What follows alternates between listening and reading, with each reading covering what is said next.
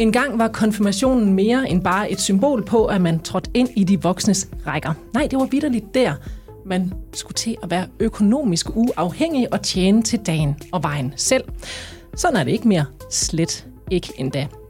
Ret mange børn er økonomisk afhængige af deres forældre langt op i voksenalderen. Om det så er ved at få kontanter, bo i en lejlighed, forældrene har købt, eller de får store gaver af de gamle. Og det lyder jo alt sammen meget rart, men i programmet i dag, der ser vi nærmere på, hvad det egentlig har af konsekvenser, at vi ikke opdrager vores børn godt nok til økonomisk uafhængighed. Hvor længe bør man egentlig støtte sit barn økonomisk? Er vi ved at opfostre en generation af kølede børn, der ikke aner, hvordan man lægger et budget? Det skal to eksperter hjælpe med at blive klogere på i dag. Velkommen til Jyske Banks økonomipodcast Kejseriet. Jeg hedder Anne Kejser.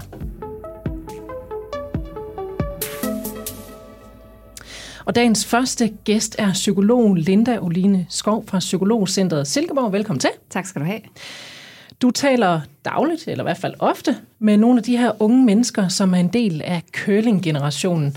Ja. Men øh, Linda, lad os lige øh, lægge ud med at få i hvert fald det, der kan minde om en definition på plads. Ja. Øh, nu er curlingbarn jo ikke øh, just sådan en definition fra psykologiens verden. Det er vel nærmere sådan et begreb, øh, der er opstået i samfundet et eller andet sted. Ja.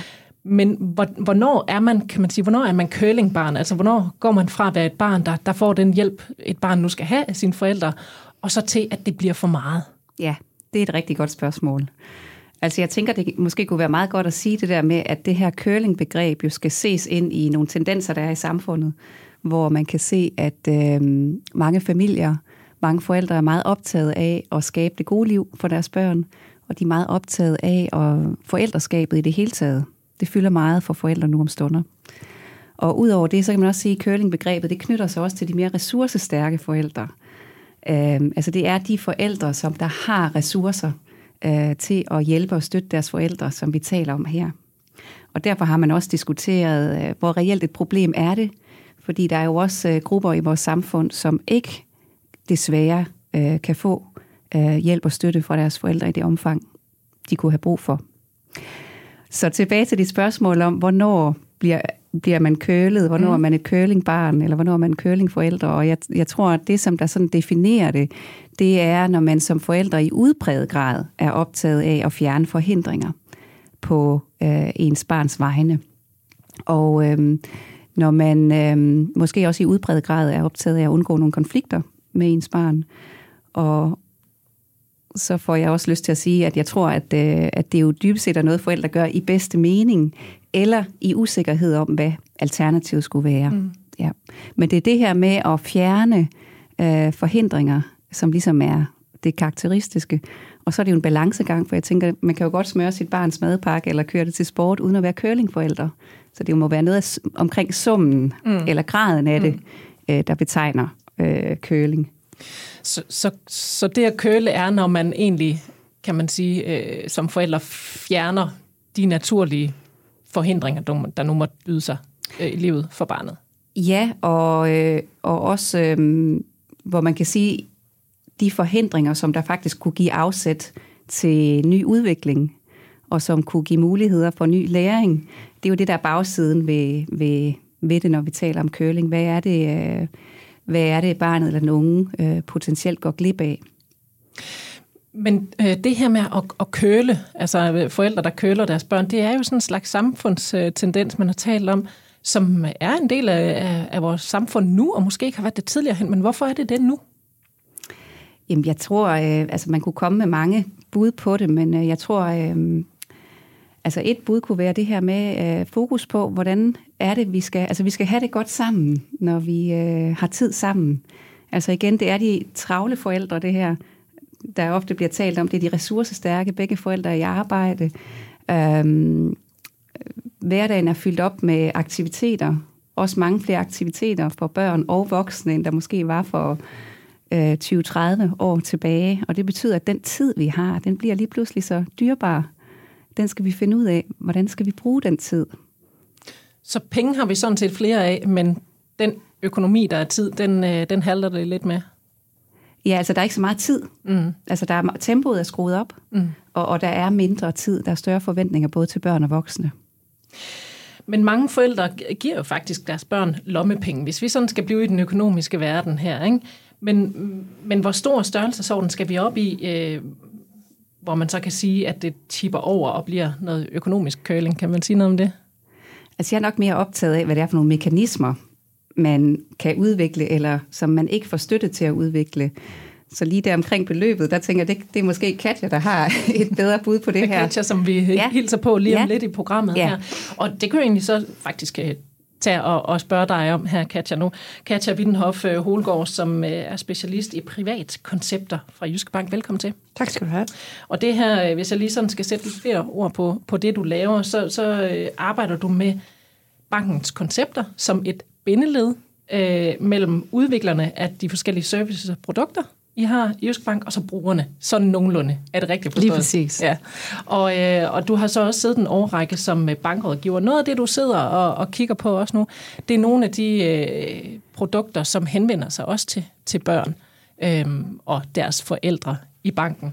Men, øh, men det her, hvis vi lige vender tilbage til det spørgsmål her fra før, hvor, hvor stor størrelsesorden skal man over, og hvis det, altså før, det, før det tipper over og bliver økonomisk køling? Har du en, en, et begreb om det, eller en holdning til det? Nej, for jeg tror jo egentlig, ligesom Linda siger, der hvor vi er som bank, der vi har meget mere fokus på at sige, at vi har et kæmpe ansvar læringsmæssigt.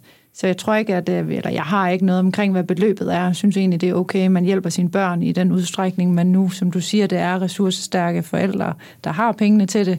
Det er okay at hjælpe, men det skal ikke være på bekostning af læring, og i virkeligheden går vi meget op i at sige, hvordan kan vi give de her børn nogle gode pengevaner? Og det er egentlig mere det, end det beløbende. Mm. Og det kan man også se på konfirmationsgaver, som du startede med at sige, jamen der findes jo virkelig også nogle store summer af konfirmationsgaver. Nu er det så dårligt. Det behøver ikke være dårligt, hvis det er, at man bare kan få nogle sunde penge, pengevaner ud af det bagefter.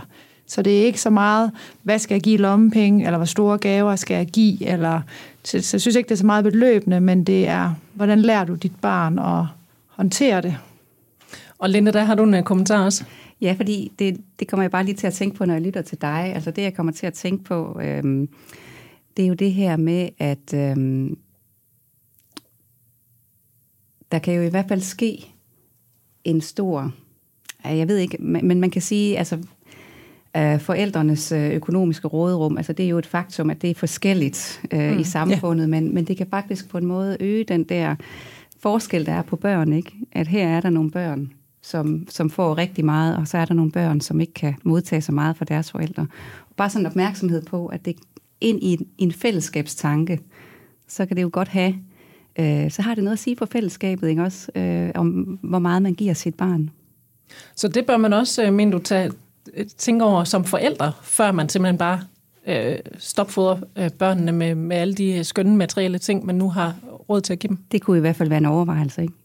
Hvad med de andre, der sidder hen i klassen, eller hvad med dem, der også skal med på, eller ikke kan komme med på den øh, skoletur, eller altså, der kunne også være et aspekt af social ansvarlighed, hvor man kan sige, at vi lever jo meget i en, i en kultur, hvor der er fokus på individet, og det er noget af det, som jeg tænker, der også bliver lidt presset her, det er det her med, hvad med fællesskabet? Så hvis man faktisk også skal socialt opdrage sit barn ordentligt, så bør man også måske sætte nogle begrænsninger ja. i forhold til, øh, ja hvad de overhovedet kan ja. komme til os. Som du siger, ja. en skoletur, det er ikke alle, der skal på, jamen, så er det heller ikke sikkert, at vores barn skal på det. Er det, er det også sådan, det skal forstås? Ja, det var måske, måske også lige, da du sagde det der med beløbet, så kom jeg til at tænke på, at det er klart, at aldersmæssigt, så er der jo også forskel på, hvor stort et beløb man egentlig kan håndtere. Ja, selvfølgelig. Ja, ja det var bare lige det, jeg kom ja, til at tænke på. det er jeg enig i. At, øhm,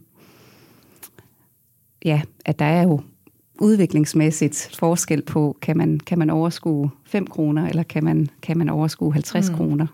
Og når ja. vi kommer til læring, så er det jo også der, hvor vi siger, jamen, når du er 3-5 år, ja. du kan ikke overskue noget som helst, en møntstak kan være nok, men derfor kan du sagtens snakke økonomi med dit barn, ja. så barnet forstår, det der kort, jeg altid kører igennem, der er en årsag til, at der er penge på det kort. Ja. Det er ikke bare et kort, jeg har, hvor der altid er penge på. Så selvom du ikke selv kan håndtere pengene, ja. så godt begynde at have en snak med dine børn. Ja. Og vi har også som bank måtte tage sådan et synes vi, man skal have lommepenge eller ikke lommepenge. Mm. Og, og ligesom gået ud af den debat og sige, det er egentlig ikke det, der er vigtigt. Det må I godt hjemme i familien finde ud af, hjælper vi alle sammen til, eller skal jeg have en 20'er til, for at tage opvasken, eller hvor er jeg henne? Ja. Det er stadigvæk ikke det, der er issueet. Issueet er stadigvæk, at man forstår, at det, der kommer ind, er også det, vi kan bruge igen senere. Ja. Uanset om de så er kommet ind som ugepenge, eller fordi jeg har lavet noget, eller det er en gave, eller hvad det er.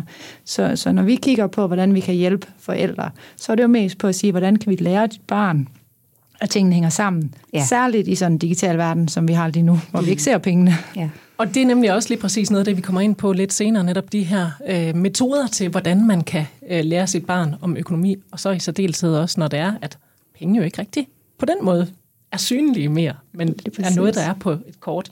Men det kommer vi tilbage til.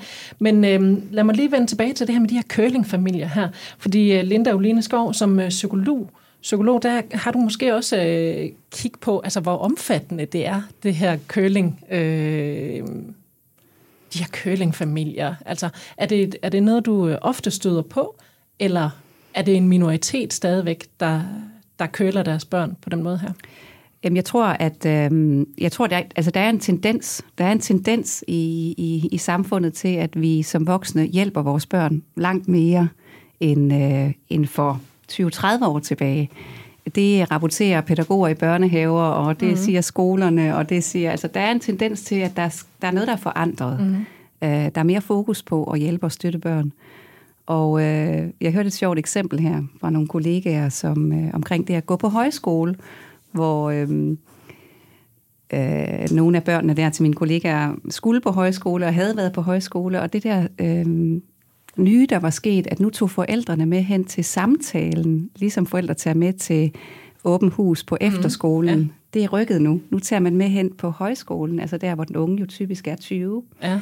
Øh, og der er simpelthen også sat noget op til at modtage forældrene, ikke? Og det er jo, altså, det er jo en tendens, der er i samfundet. Hvad siger psykologen til det så? På. Jamen, i, altså, øhm, jeg, jeg siger, øhm, at det er nok både, altså, det kan jeg ikke sige, det er nok både godt og skidt, ikke? Men så er, der jo, så er der jo den der mindre gruppe, når mm. vi snakker køling. Det tænker jeg ikke er den store gruppe. Det tror jeg er en mindre gruppe, hvor, øh, hvor forældre øh, måske i udbredet grad kommer til at, at fjerne nogle muligheder for udvikling for deres børn og unge i bedste mening. Og hvad, hvad mener du med, at man fjerner muligheden for udvikling? Jamen det er det der med, hvis man tænker, at, øh, at at få et nej, for eksempel. Mm-hmm. Og øhm, altså hvis man prøver at fjerne en konflikt med nogen, nogen hen på legepladsen, eller nogen hen i skolen, eller prøver at undgå nogle øh, vennerelationer, som der kan være nogle udfordringer i. Øhm, hvis man... Øh, altså så går man glip af den læring, der er i det?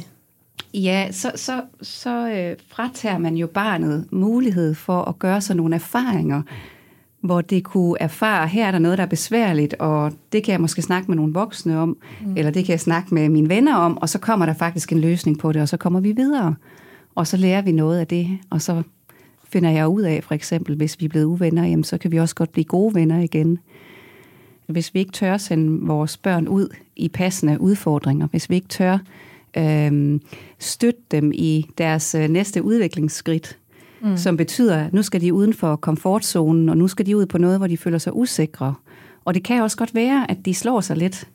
Uh, hvis vi ikke giver dem det der lille skub, så, uh, så kan de også gå glip af noget virkelig værdifuld læring, som jo dybest set kan give dem både selvværd og betydning og øh, øh, stolthed. Og økonomisk forståelse. Og økonomisk forståelse, ja.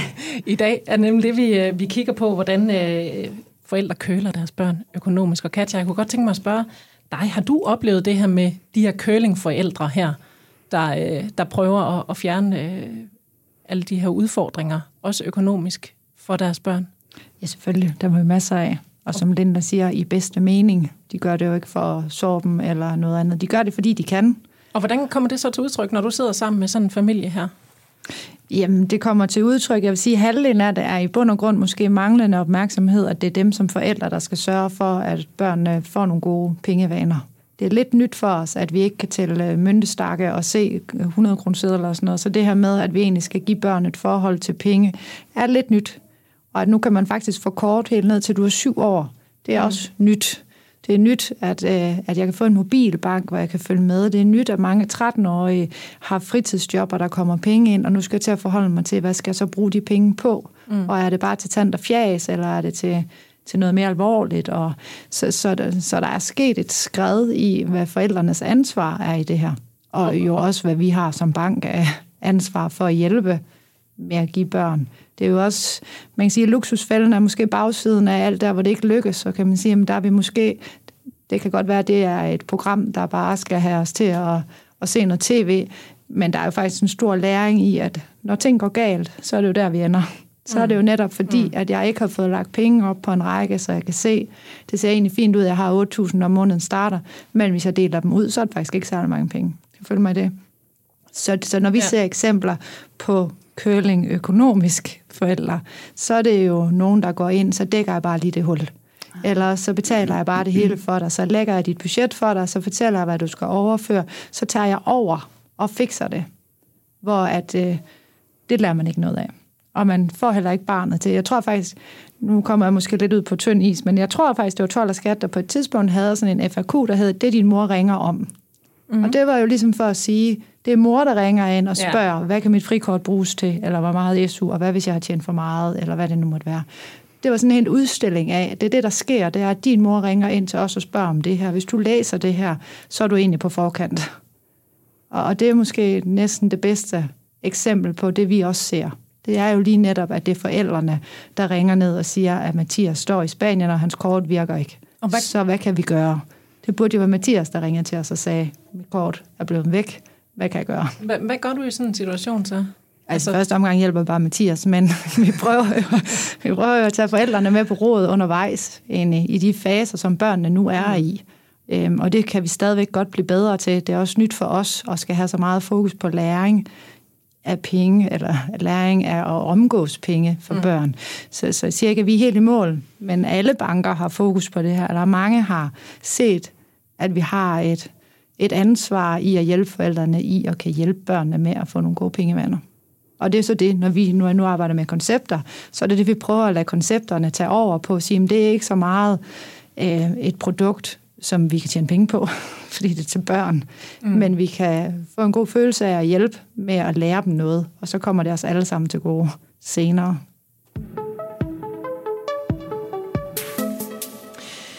I medierne har ordet curlingbørn oftest en meget negativ klang. Argumentet er, at børnene ikke lærer at stå på egen ben og tror, at de er verdens navle. Men øh, jeg vil lige øh, spørge dig, øh, Linda Oline Skov, øh, psykolog. Er det, kan man sige, er det altid en dårlig idé at køle sine børn? Altså, hvis du tænker på, at curling det handler om at, at støtte dit barn, så øh, er der jo ingen tvivl om, at, at børn og unge de har brug for støtte. De har brug for guidning, og de har brug for at kunne søge råd hos deres forældre. Øhm, og nu snakker vi jo om, at når det kammer over mm. bliver for meget. Mm.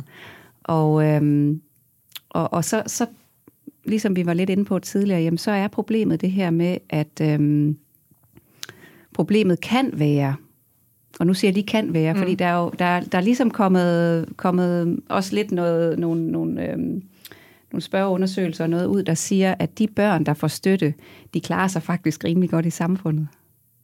Og der er det sådan sunde støtte, mener du? Ja, altså, det er jo ikke... ja, ja. Men, det, men igen det der med at se på, hvem er det egentlig, der har det øh, sværest her i samfundet? Det er altså ikke dem, der bliver kølet. Det er dem, der ikke får noget hjælp. Mm. Bare lige for at perspektivere mm, ja, ja, ja. til det store det altså, billede. Så det kan være hjælp af enhver? Ja, eller dem, som ikke har forældre, der har tid og overskud og økonomi til at støtte dem. Okay. Ja. De er, er dårligere stillet end dem, der har forældre, der har tid, og opmærksomhed og økonomi til at støtte dem. Men det, som der også øh, viser sig, det er, at dem, der klarer sig endnu bedre, det er dem, der får noget ansvar. Det er dem, der får nogle opgaver. Det er dem, der bliver stillet krav til. Fordi i den proces, i den udviklingsproces, der lærer man øh, så mange værdifulde ting i forhold til at indgå i fællesskaber, i forhold til at kunne øh, at strukturere sin egen hverdag i forhold til at kunne planlægge og øhm, øhm, mestre livet stort set. Mm. Ikke? At, at der er ingen tvivl om, at det er dem, der bliver mødt både med støtte og kærlighed og krav og øhm, hvad var det, jeg sagde lige før, øh, pligter for eksempel, ikke?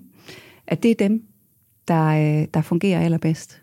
Så faktisk, hvis ens børn brokker sig rigtig meget over, at de skal noget, så er det, så er det egentlig meget godt. Så ja, jamen det er jo meget naturligt, tænker jeg. Ja, ja, det er meget naturligt.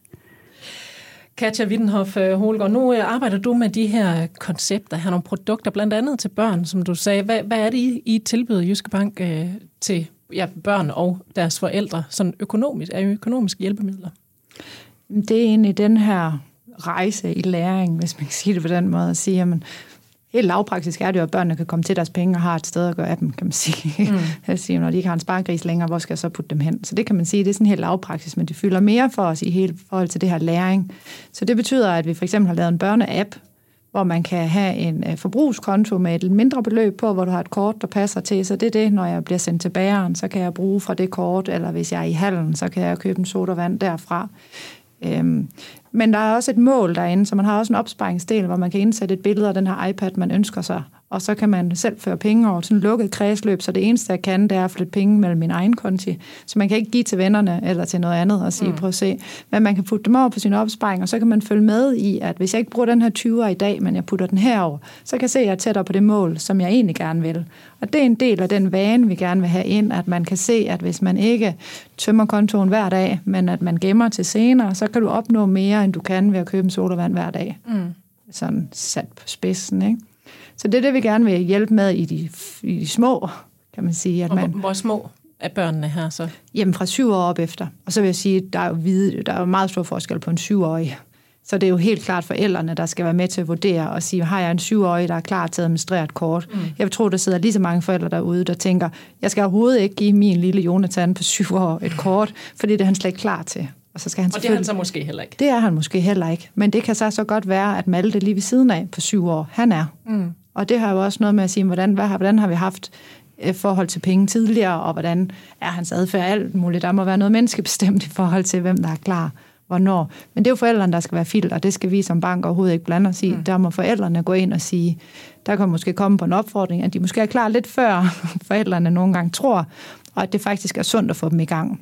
Forældrene kan hele tiden følge med, så det er når de er så små, så er det jo både med kontrol og med overvågning, og med, at vi gør det her sammen. Mm. Og så er det først senere, hvor der ligesom bliver lagt noget mere ansvar over på børnene, og så sige, nu er du 13 år, nu begynder du måske at have fritidsjob, nu begynder du, så det kan godt være, at jeg stadigvæk følger med, men nu gør jeg det lidt mere på afstand. Så nu, så nu skal du selv have en følelse af at sige, men de der bukser, der kan du selv betale lidt, og så betaler jeg resten, for eksempel. Så barnet ligesom kan mærke, det koster Det har en noget. konsekvens ja. øh, for mig også. For hvor meget vil jeg så have dem, når det er, jeg også godt kan se, at min konto, den svinder. Det kan mm. godt lige ændre lidt på ens mindset i, hvad man virkelig har brug for, når det er, man får at vide, at man selv lige skal spæde en lille smule til. Mm. Så, så det er sådan det, man kan starte med. Og så når de bliver en 15-16 år, så er det egentlig der, hvor vi begynder at sige, der skal forældrene endnu mere ud på sidelinjen, og der skal børnene så tage noget mere ansvar. Um, både i at kunne administrere kort og få løn ind og øh, fritidsjob og alt det her. Men øh, vi kan godt finde på at invitere 15-årige ind i banken og sige, kom ind og hør, hvad for nogle kortmuligheder du har, og hvis du skal spare op, hvordan gør vi det? Men du må gerne tage dine forældre med. Så det er sådan ligesom for at sige, igen, de 15-årige er der stor forskel på. Nogle kan synes, det er ret rart, at forældrene sidder ved siden af. Og tillidsmæssigt tror jeg også, at der er nogle forældre, der ikke synes, at det er rart at sende deres barn ned i banken, når de er 15 år. Så jeg tror, at nogen også synes, det er rart lige at være med til at se, er det her et kanonsalv, vi er ude i, eller er det faktisk den læring, som understøtter det, jeg går og siger? Og så der, der har vi lidt forskellige tilgange til, hvad man gør. Men der kan man vel også øh, sådan decideret søge råd hos banken og sige, jeg står med det her barn her, der fungerer sådan her. Hvad kan I gøre for at hjælpe her? Ja, lige præcis. Og der er jo også stor forskel på, at har man en børneopsparing, der bliver udbetalt der, og skal den bruges til konfirmationen, eller har pengene så børnene? Der kommer børneopsparinger ud fra de 14 år, så, så det begynder også allerede der, den her skævvridning i at sige, at der er allerede stor forskel, når man er 15 år, hvad for nogle midler du har. Der vil være nogen, der har rigtig mange penge faktisk på det tidspunkt. Og de her apps, som jeg snakker om, børnene kan se penge i, der kan de ikke se deres børneopsparing eller større børneopsparing. Der forstiller forældrene 100 procent den her konto med de 200 kroner på, den må du gerne se. Den her med de 25.000, som er din børneopsparing, den kan du ikke se. Så, så, så forældrene er inde over. Indtil de bliver 18 år, anbefaler vi bund og grund også de er over med mindre og mindre involvering. Og når så de bliver 18, så må jeg gerne hjælpe mit barn og støtte det med, hvad er det så, du skal undersøge, så man ved, hvad det er, man har. Men så er det dig. Så det er dig, der ringer ned til, til rådgiver Berit og siger, at du gerne vil flytte hjemmefra om to år, og hvordan mm. gør vi så det? Det kan godt være, at jeg tager med dig i de tilfælde, ligesom på højskolen, hvor det er det allerbedste, men det er dig, der ringer op, og det er dig, der går ned, og det er dig, rådgiveren kigger på, og det er mig, der bare sidder ved siden af, hvis det er der, vi er. Mm. Når, vi har, når de er 18-årige, så kommer de typisk selv. Men de ved så heller ikke, hvad de skal komme efter. Altså, det er også, hvad skal jeg bruge en bank til? Det er et sted, man låner penge, og hvis jeg ikke lige skal låne penge, hvad kan de så? Så der har vi også et ansvar i at sige, vi kan hjælpe dig, så det, de bliver så overrasket, når de flytter hjemmefra, hvor dyrt det er. De bliver så overrasket over de der penge, man får den første, hvordan får man dem til at strække i 30 dage. Og det skal de have hjælp til. Og mad, det er heller ikke helt gratis. Nej, man jo det er dyrt at fylde sådan en køleskab, ja, og man skal selv vaske sit tøj, og det er helt forfærdeligt faktisk. Men det er så, når de er de her 18 år, eller 20, ja. eller hvad det nu måtte være. i hvert fald, ja. Øhm, noget, jeg har spekuleret faktisk en del over øh, i forhold til, til mit eget barn, min datter på fire, det er simpelthen at lære hende forståelse af penge. Øh, for der går altså ikke så mange år, så, så lever vi jo formentlig i et øh, pengeløst samfund. Hvordan skal man opdrage sit barn til at forstå penge, når de er bare, bare, bare noget, der ligesom er på et kort? Altså sådan meget diffust. Jamen den bedste, altså lige nu, hvor vi har sådan lidt in-between, der kan man rent faktisk, de der 100 kroner, du fik af mormor, dem kan vi gå ned i automaten og putte ind på din konto, og så kan du se, at de er der, så kan vi gå hen i BR med dit kort og købe noget, og så kan vi se, at der er forsvundet nogle af pengene. Så så længe vi er der, hvor der stadigvæk er nogle kontanter, der kan det være en rigtig god læring at se de 100 kroner komme ind på et kort, og nu kommer de ud igen, og nu er der ikke så mange penge. Men ellers er det lige så meget den der forståelse af, at det kan jo starte med fredagslik. Så jeg siger til dig, at du har en 10, du kan købe for, og så kan du godt ikke selv finde ud af at lægge sammen, men så sammen finder vi ud af, hvor meget kan du så få. Så får man et forhold til, hvad er 10 kroner? Mm. I stedet for, at du må få tre ting. Jamen, så tager jeg tre store ting, og det må jeg så ikke alligevel. Og, altså, så, så det handler meget om at prøve, selvom vi ikke kan se dem, og så tegne billedet ind i hovedet. Mm. Jeg siger, vi har 10 kroner, og du kan se her, hvad tingene koster. Så hvad for nogle stykker slik vil du så have? Så visualisere det på en anden måde. Ja, ja. lige præcis. Så en fireårig måske også kan forstå det. Nemlig. Ja. Men man, hvis jeg lige må supplere, så kan man sige, det, det, det fortsætter. Altså, der er jo stor forskel, eller stor fokus på os i folkeskolerne, at sige, hvad skal der egentlig med i folkeskolen af økonomifag, for egentlig at give i slutfolkeskolen en forståelse for, hvad er penge for en størrelse. Mm. Og alle de her lånetyper, man kan blive fristet af, og alle mulige ting. Øhm, så der er faktisk stor bevågenhed over, at vi er bevidst om, at at vi har en stor målgruppe lige nu til penge, som ikke har de helt store forudsætninger for at vide, hvad det går ud på. Ja. Og vi har øh, et, et internet, der gør alting nemt øh, og lækkert og hurtigt. Jeg skal ikke ned i en bank og stå med hatten i hånden. Jeg skal bruge fire minutter på at udfylde et schema, og så har jeg altså 25.000, mm. og det er da lækkert. Så konsekvensen af ens handlinger, dem skal vi lige have nogen til at have lært mig, inden ja. jeg når dertil. Og hvad er forskellen på en rente på 4% og en på 15, ikke? Jo, lige præcis. Lige her ved hen mod øh, slutningen af programmet, så vil jeg gerne lige spørge dig, Linda Olin Skov, øh, psykolog. Hvornår mener du, man sådan skal begynde at opdrage sit barn økonomisk? Øh, jamen, jeg tænker, det starter jo meget tidligt i vores kultur. Ikke? Fredagslæg, det er et godt eksempel. Ikke? Øh, jeg ved ikke, om jeg har øh, en, en, øh, en bestemt alder, hvor jeg tænker, det er lige der, man skal starte. Det tror jeg er lidt forskelligt. Men det der med at hjælpe med at få en forståelse af også at skulle udsætte nogle behov, eller skulle ønske sig noget, og virkelig gerne vil have noget. Øh, jeg tænker, der er så mange vigtige øh, psykologiske aspekter i det, øh, som er rigtig positive at lære. Altså for eksempel at virkelig gerne vil have noget, men ikke bare kunne få det. Ikke? Og så virkelig glæde sig over, når man også har fået noget. Ikke? Mm. Eller øh, få erfaringer med at og, øh, og måske bruge nogle penge, og så fortryde det bagefter. Ikke? Så jeg synes jo selvfølgelig, det skal tilpasses alderen, ikke? hvor øh, fredagslæggen er et godt eksempel på, på, hvordan man begynder at lære sine børn noget. Handler det i virkeligheden også øh, om, at det er forældrene, der skal opdrages og måske lære, at man altså ikke gør sine børn noget ondt ved at begrænse dem?